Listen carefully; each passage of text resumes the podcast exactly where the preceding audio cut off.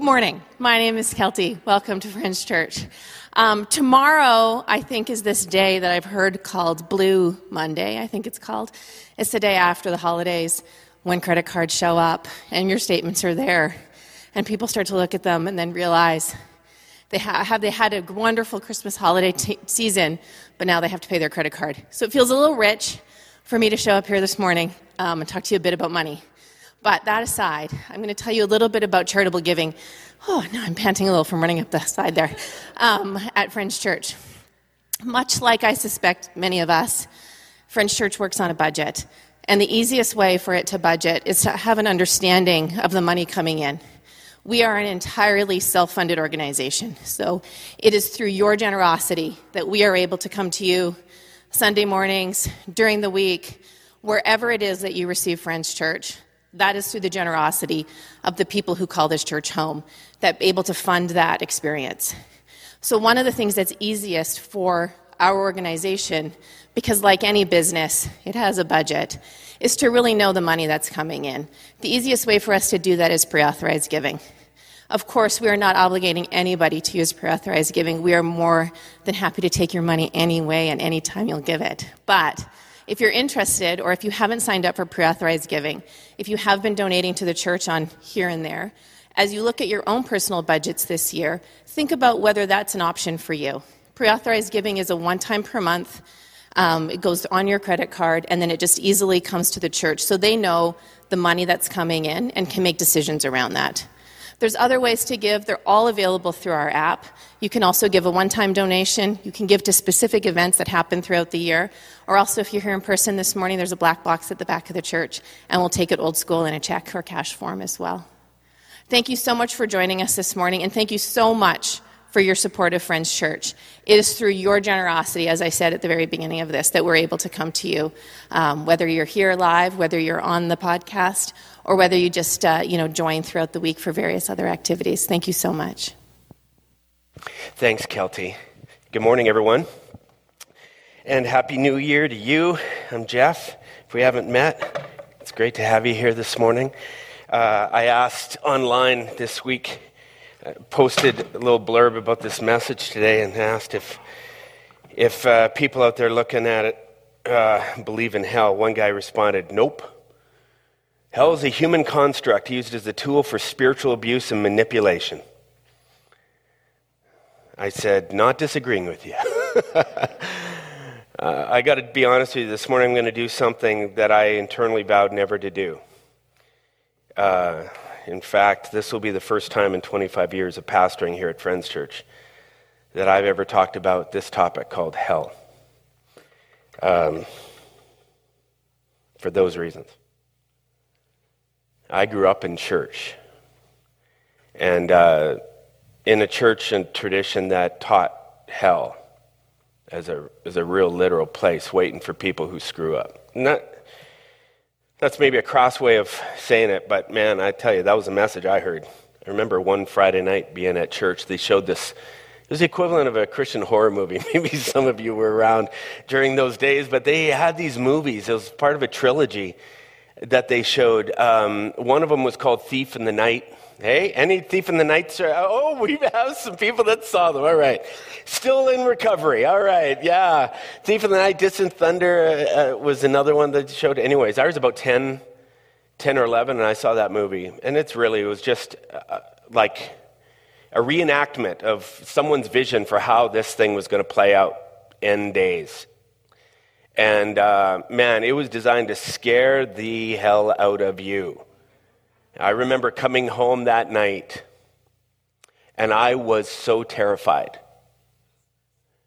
Like 10 years old, fearing f- for what might happen to me if I were to die, because I didn't know for sure if I was going into a dark, dark place. Oh, and there were so many things that that movie got going inside of me, anyways. It wasn't until like later on in my, I don't know, maybe early young, young adulthood, where I just began to think, man, this is messed up. There's this, this, these fear tactics. People are getting into this game. People are showing up at church on Sundays because they are so freaked out about what might happen to them at the end of the like this is some way to mitigate that thing. I just remember thinking it can't uh, there's something wrong about this. Anyways as i began to pastor i vowed i said no no there's just too much trauma around this thing. I don't know if that's really what this was about in the first place. So i said i, I don't want to do it. I don't think it's necessary The idea of using fear to manipulate people to follow some kind of spiritual belief just seems as screwed up as it can get. Those are just my thoughts. Here I am, 25 years later, and I'm talking about this thing. Because I think it can be talked about, just in a different way. But if we're going to talk about it, I think the first thing we need to ask is where did this picture or this belief of hell come from? The hell, this hell concept. Where did it originate from? And what is that picture to you? You know? What, what uh, the picture of hell I had growing up was this kind of this really dark and torturing environment in some underworld the bowels of some earthly crevice, very warm, where souls would be banished and they would be tortured by some demon, uh, you know, host of demons down there.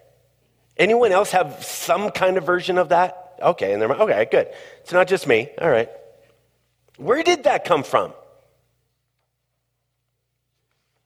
As I talk to a lot of people, they say, well, that's in the Bible. I go, really? Okay. Well, let's try to find it, shall we? And they go, oh, it is there. I say, oh, really? Have you read it? Well, I'm just pretty sure I was told that.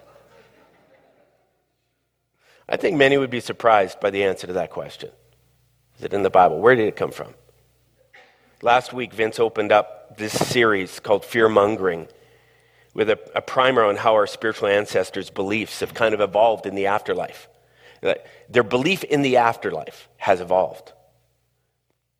He talked about kind of the first epoch, at least of our spiritual ancestors. They didn't have a, a big belief in the afterlife. Once you died, you died. That was the concept. What you got here on earth is all you got. So the concept of hell after was not a part of their imagination. That's news for some.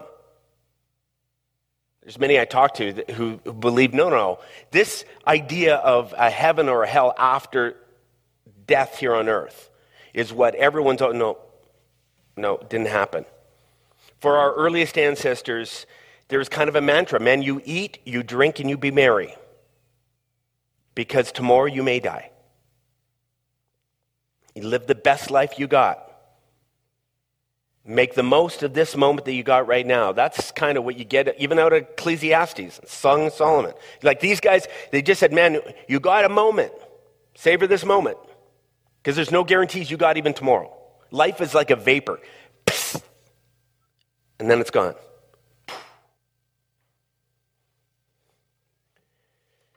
When your number comes up, you will be laid to rest in Sheol. Vince talked about this concept Sheol, the grave. Man, it was like you get laid in the grave, the grand mausoleum in the ground, it's lights out.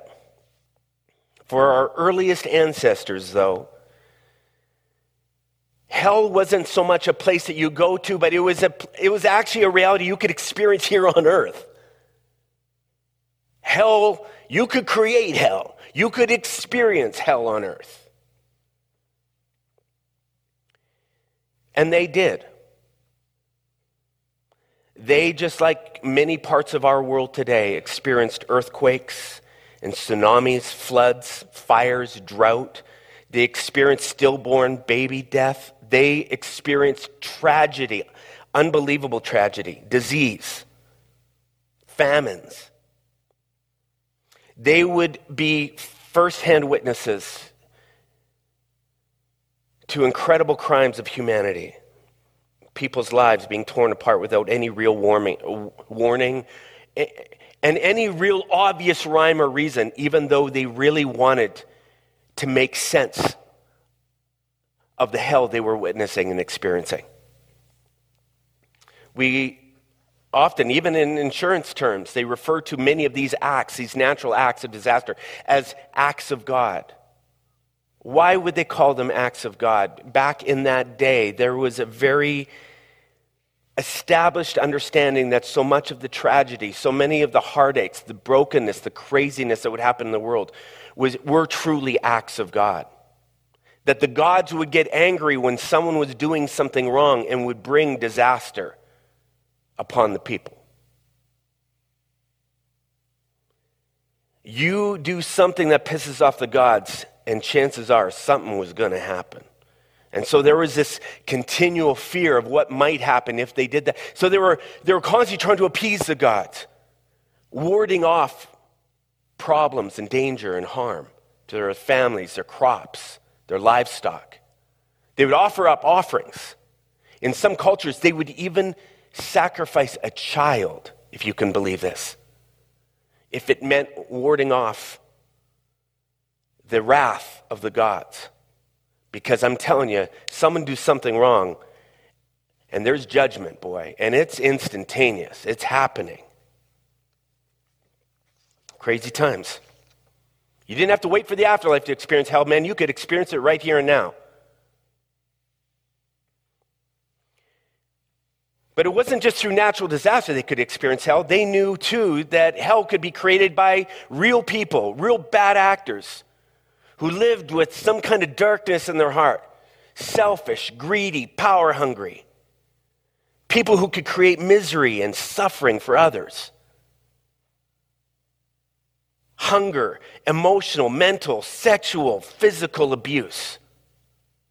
They watched that. Bad actors just ex- exposing people's vulnerability violence, war, death. Our ancestors, man, they were, they were familiar with hell on earth. And, and hell that was caused by actually other people. Forget the, the gods.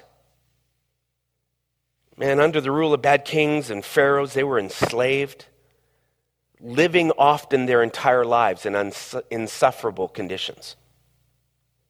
No hope of ever escaping. Can you imagine? Being under the thumb of someone and never, ever being allowed to breathe, to have a decent life, freedoms that we would know every day here. Somehow they held on to this belief that the gods, God, would see the injustice that was going on around them. And, and he, he would level the boom and he would punish those bad actors. Wipe, their, wipe out the evil man's crops, God. Take away his children, not ours. The Psalms, if you read through them, there are these heart aching, heartbreaking prayers saying, Why? Why are you not getting that guy?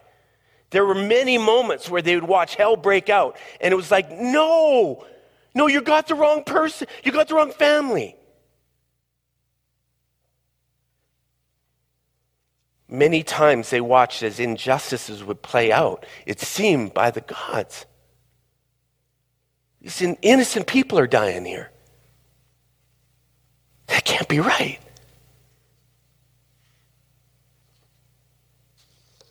It's no wonder that in the midst of this kind of senseless suffering, where these deep down rules that they had kind of developed for how life was supposed to work out were being broken again and again, senseless suffering, that people began to imagine a new way of seeing the afterlife, where the injustices would all get sorted out. Maybe it doesn't work that way. Maybe something else is going on here. Last week, Vince shared about this big evolution in belief in the afterlife called resuscitation. This belief that after we die, maybe, maybe things don't get sorted out during our time here, but maybe it happens after we die. This evolution came to imagine that our physical bodies were actually given new life. They were resuscitated in the grave, like zombies coming out of the grave. All of a sudden, the good people are like, I'm back. And those bad people stay down. It's like, yeah, maybe that's what's going to go down.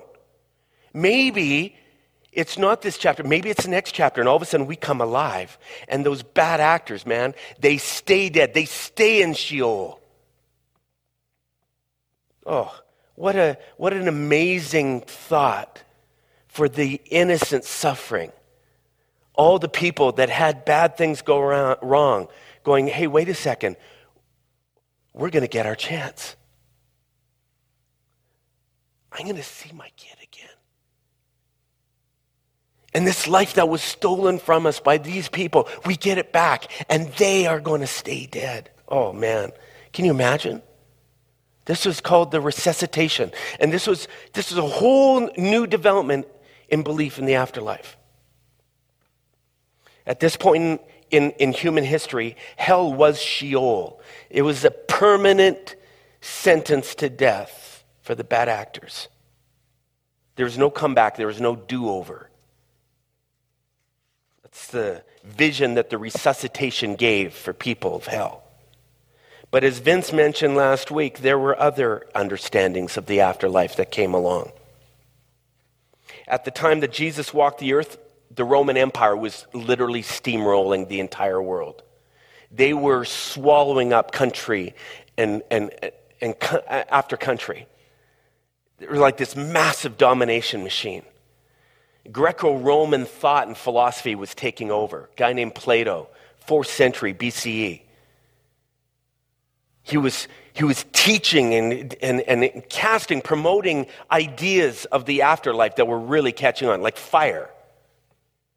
One belief that swept through was the belief that the body and the soul are two separate concepts, they're separate entities. Oh, sure, you may die your body stays in the grave. How many times people would had this belief that bodies would come alive, they'd be resuscitated one day, but then they'd see these skeletons everywhere. Like, wait a second, something's not right about that. Plato comes along and says, no, no, no, no, no. Oh, yeah, your body, your physical body stays dead, but your spirit comes alive and lives on forever. How many were raised with that kind of belief and still hold that belief? The idea that, hey, Okay, yeah, your body might stay dead, but your spirit comes alive. Did you know that that, that wasn't necessarily a Christian thought? That was actually Greco Roman thought. This idea, man, we'll live on, our souls will live on forever. Wow, that's awesome. But that presented a problem.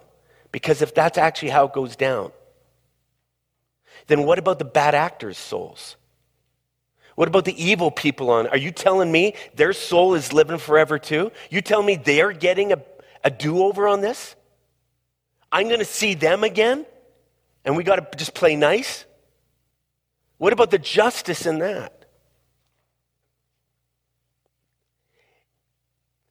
But in the development of this belief, there came some other things that could maybe fix that problem. There's a word that appears in the Bible. In fact, it appears 11 times in the books that were written around this period of time. Platonic thought. And, and, and, this word seems to address some of the problems. In the original Koine Greek, it's the word Gehenna. Some modern English translations, they translate the word Gehenna as hell. Here's a verse in Matthew that was attributed to Jesus saying, Don't be afraid of those who want to kill your body. No sweat. They can't touch your soul. Mm-mm. Fear only God, who can destroy both soul and body in hell, or the word Gehenna. Gehenna was this place they believed where soul and body could literally be wiped out. It was like lights out there. You go, you get sent to Gehenna, and there's no coming back. There's no zombie reappearing after that one at some point. It's dead, dead. This new belief in Greek philosophy, man, it seemed to fix this problem of getting away with hurtful things during your time on earth. You live selfish, you hurt others, you cheat and steal. Don't worry. Oh, you may fool people now, but you ain't fooling God. He has a special place for you. What's interesting is this thought kind of began to evolve too. There was this growing belief that rather than just being lights out in Gehenna, people's souls would actually be punished. So it's not just go night night, Hitler. No, no. I got some plans for you. it's like, oh, good. Jesus tells a parable. It's interesting.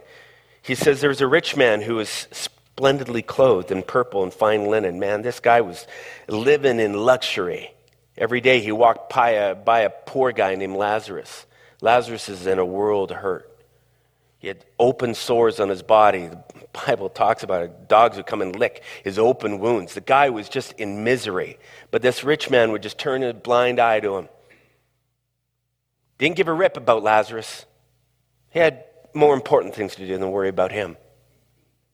Anyways, in the story, Jesus says, One day the poor man and the rich man both die.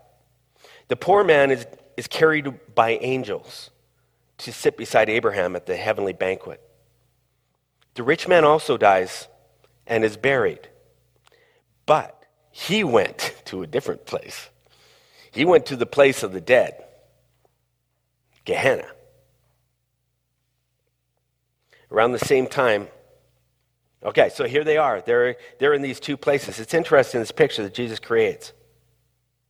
Somehow they're not that far away because the rich man there in Gehenna starts talking to Abraham, who's sitting right next to the poor guy who's in heaven, it seems, according to this picture that Jesus tells.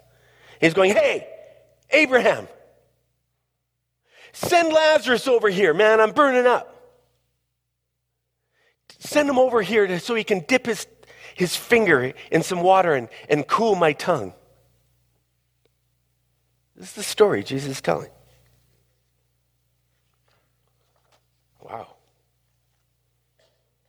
So Abraham responds to him. He says, Son, remember that during your lifetime you had everything you wanted. You lived the way you wanted. Lazarus here had nothing. Now he is here being comforted, and you're in anguish. Tables are turned. Interesting what he says next. He says, Then the rich man says, Please, Father Abraham, at least send him to my father's home, because I have five brothers and I want to warn them so they don't end up in this place of torment.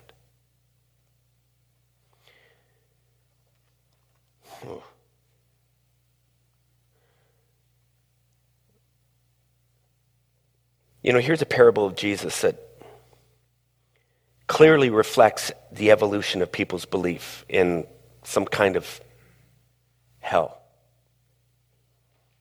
some kind of post death experience. I'm sure it was an encouraging picture for some. For some that were under the thumb of oppression, some who had never lived their lives in any stretch of the imagination that was nice who suffered, this parable was kind of looking at them, going, hey, one day. The hope that it might have given some who knew when Jesus walked away that day, they were going back to the miserable life and existence of Roman oppression. We're losing their farms to this massive political system. Somehow giving them strength to face another day. I don't know. I think perhaps it also left some people nervous,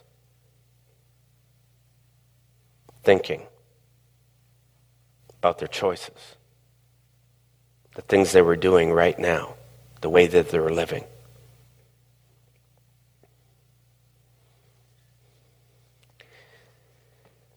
this is a new development, kind of in that epoch of life. It was going, hey, look at there's there's going to be some kind of reckoning.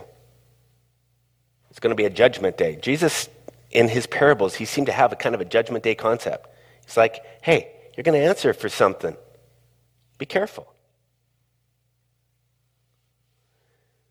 But let me tell you something the picture that we get from the Bible, and I mean, that is about as, as close as I could get to anything that is even remotely close to what we're watching in movies and we're hearing about in, in, in popular mainstream horror shows about this burning hell that's in some recess. That's as close as we got.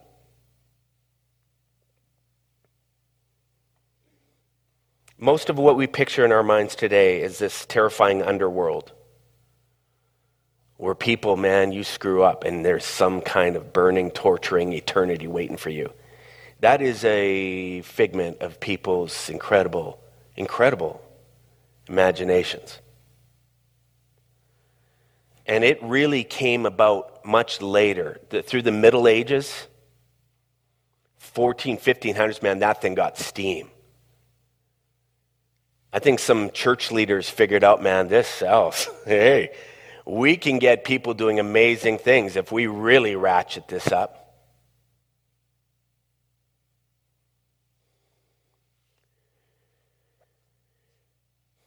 I didn't even want to go into all the stuff that has been talked about and imagined around concept of hell that is just so unbiblical because it has led to all kinds of trauma and manipulation and bad things. Which I guess leads me back to why I have little desire up to this point to talk about hell. Like the question is, what, what, is, the constru- what is the constructive conversation around this topic? I mean, if so much of what we understand of hell was just made to scare people, good, well meaning people, why even do it? Down deep, we've been talking about this, these concepts for a while, going, ah, okay, so what is the value of this thing? Is there a part of this discussion about hell that is helpful for the modern spiritual journey? I was so emphatically convinced that w- there wasn't. Now I'm starting to wonder if maybe there isn't some value to this conversation in a m- more than literal way.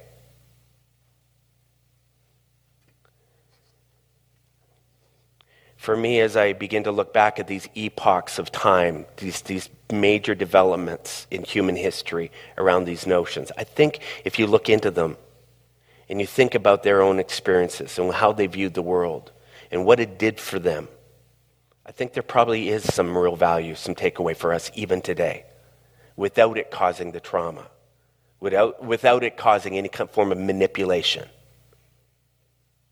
I mean, I think about that earliest epoch of human history where they believed this is all we got, there is no afterlife.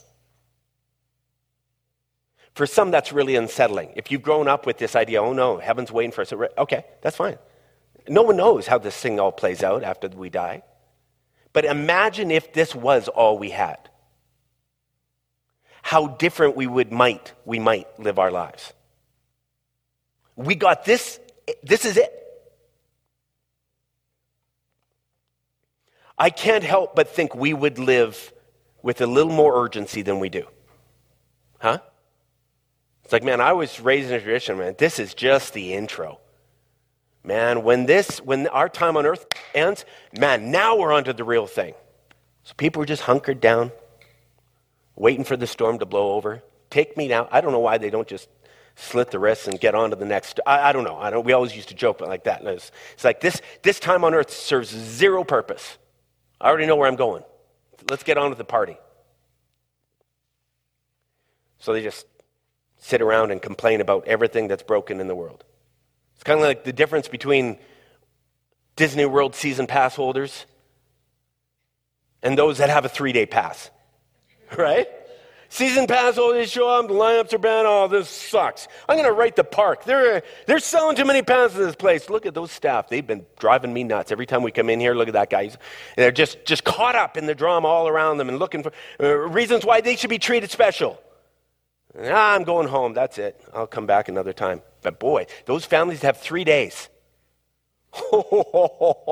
they they are selfies everywhere. They're running in line. They're like, "Can you believe this? Have you tasted the food? Oh, this is unbelievable. That ride was amazing." They are squeezing every amount of life out of their three day experience. I sometimes wonder if that little bit of approach doesn't get created by this is all we got. I think another effect the believing that this is all we have and hell on earth can be created. That concept I've often thought about in terms of, you know, like I'm not an overly superstitious guy, but I, I have to believe because I've experienced it. We tend to reap what we sow. You love largely in this world. It's amazing how love finds its way back into your life through those around you. You live selfishly, you hoard, you claw and scratch and grab for everything that you got. Life has a way of taking stuff away from you. It has a way, and it's not necessarily just financial. But you have a, you find that your life ends up lacking more and more. Life just has a way of saying, you want to play that game and it will come back. You be a bad actor in this world, chances are, in one way or another, it's coming back. Hell on earth. And probably not just for someone else. You'll get your reward. I've been thinking about it too, those people who had to watch the misery of the innocent. Those people who really truly believed in justice here and now, who then ended up not always seeing it happen the way they thought it should. And how they were forced to somehow get up and continue living regardless. I don't know about you, but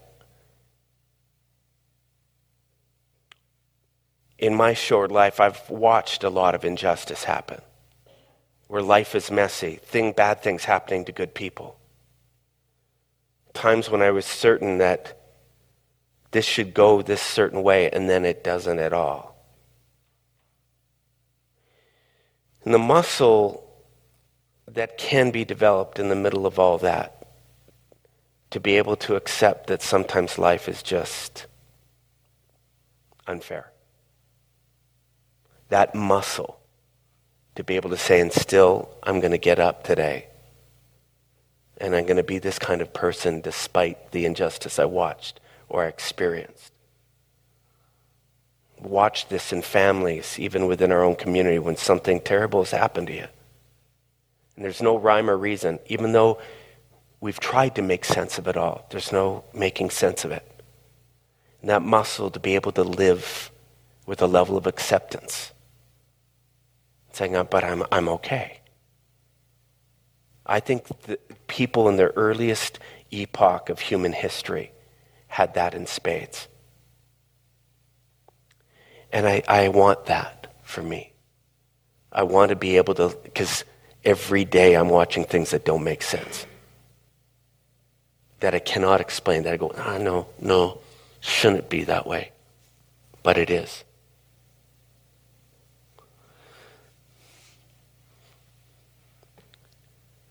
Hell on earth has a way of forcing us to wrestle with all kinds of different perspectives we have of how life should happen and shouldn't.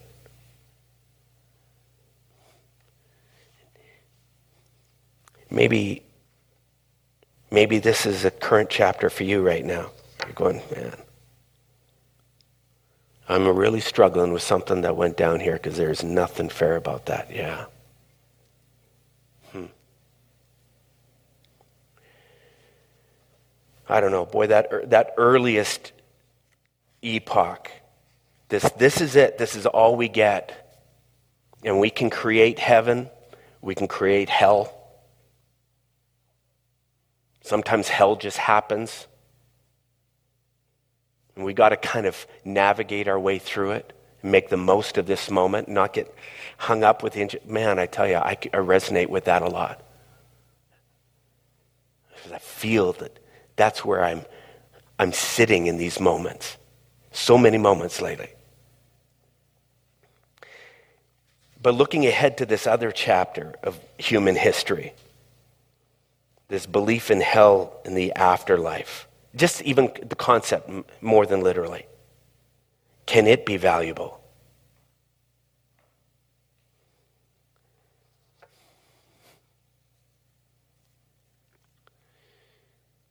You know, I, I keep being drawn back to that parable that Jesus talked about with this rich man and then Lazarus. And that rich man saying, Look at I got I got five members of my family who right now are probably falling into the same trap I have. Could someone go back and warn them so they don't live the way I lived? So they don't ignore the, the suffering around them? They live a little different. Can someone just go back and warn them? I think the parables that Jesus talked about, even of the afterlife, was not meant to drive people into fear and paranoia that somehow they might be messing up and an eternal punishment was waiting for them when they die. I don't think that was the whole purpose of his parable there.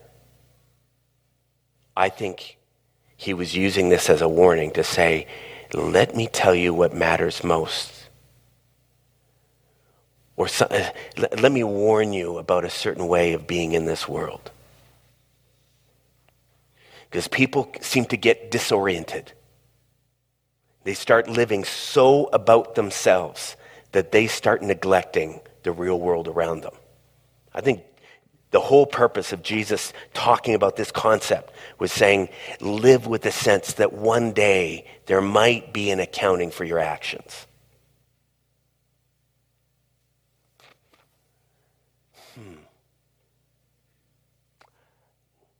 That idea that perhaps at some point I got to answer for the way that I treated my fellow man around me. There's gravity behind that, isn't there? It has a way of sharpening me up. It has a way of kind of pouring a little bit of a cup of cold water on my head, of saying, snap out of this, Jarvis. Little narcissistic lately. Little caught up on what it is you need. I wonder if the parables even the sheep and the goat, where Jesus says one day we're going to be divided into like two groups sheep and goats. And the king or the, the, the guy in charge is going to say, Oh, you guys, well done. Because I was in prison and you came and you visited me. I was hungry and you fed me. I was, I was naked and you clothed me. But you over here, you, you ignored me. And they're all scratching their head going, What? What are you talking about? We never did that to you. He says, Yeah. See, when you did it to the least of these people, you were doing it to me. Jesus tells these parables. Is he trying to say, Oh, yeah, one day it's all good? No, I think he was saying, Careful how you live. I don't think he was trying to promote some kind of torture in the afterlife. He's saying, Wake up. Maybe live in a different way. I don't know. I don't know. So, what do you do with all this? Do whatever you want with it. What do I do with it? I don't know. Sometimes I, lately, I've been asking some questions. Do I need to live with a little more urgency? Like those people in that first epoch? If this is all I got, am I squandering the time I have? Am I treating it like it's just endless? Can I be reminded my life is like a vapor? Make the most of this moment I got. Maybe I need to practice more acceptance to life's random accidents and injustices. Maybe I need to get more comfortable with the fact that life doesn't always just reward the best and punish the worst. Sometimes it doesn't. And maybe there's a level of acceptance I need to practice when life doesn't turn out the way that I thought it was supposed to. Hmm. I don't know. Maybe, perhaps, what I'm needing is a stiff warning that I might be creating hell for someone right now. And I need to stop. Hmm.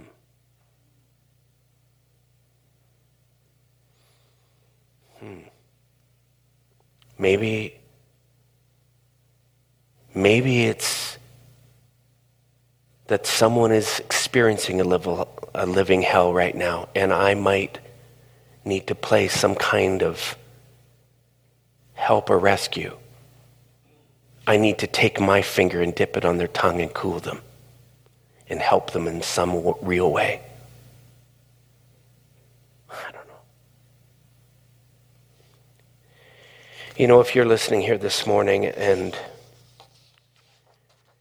just talking about any of this concept of hell just brings back some ugly memories, I, I, I got to tell you, I'm with you. And I'm sorry for some of that that's gone down. We're trying to find a new way forward.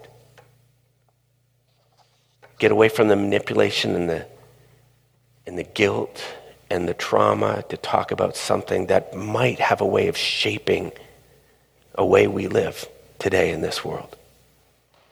And uh, so maybe, maybe you can take some, one of these things away this morning. I pray that regardless of your conception of hell, how you view this life and perhaps the next life. That perhaps whatever hold, whatever conception you hold, that somehow it will guide you into a healthier way of being in this world. It'll be inspiring. That's my prayer for you. Yeah, that's all I got.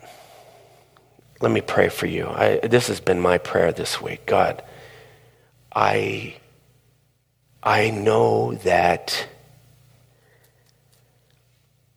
I can create something beautiful or something very damaging and hurtful right now, here. And I just pray that I would be just so mindful of my choices the effect that I'm having those around me. God, I pray as I look over my life that I would live with a level of attention, urgency, and care, leading to something beautiful here and whatever else lies beyond. I pray that in your name. Amen.